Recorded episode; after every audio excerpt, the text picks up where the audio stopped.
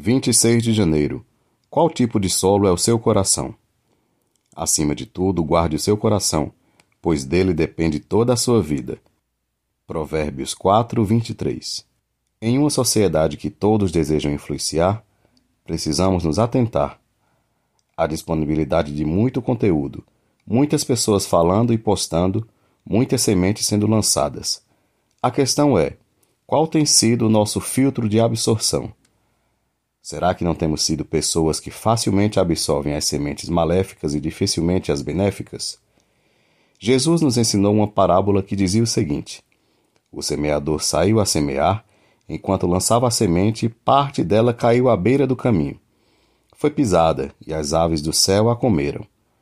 Parte dela caiu sobre as pedras, e quando germinou, as plantas secaram, porque não havia umidade. Outra parte caiu entre espinhos, que cresceram com ela e sufocaram as plantas. Outra ainda caiu em boa terra. Cresceu e deu boa colheita, a cem por um.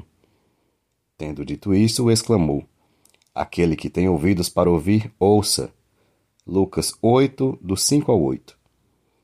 Que as sementes de Deus em sua vida não sejam pisadas, ressequidas, levadas pelas aves ou sufocadas pelos espinhos que nesse dia seja estabelecido como um filtro para que seu coração rejeite aquilo que é maléfico e prejudicial, mas o contrário seja um coração retentor de todas as sementes que Deus derramar sobre a sua vida. Que o semeador semeie e que venha sobre a sua vida uma grande colheita celestial. Tenha um coração retentor das sementes dos céus.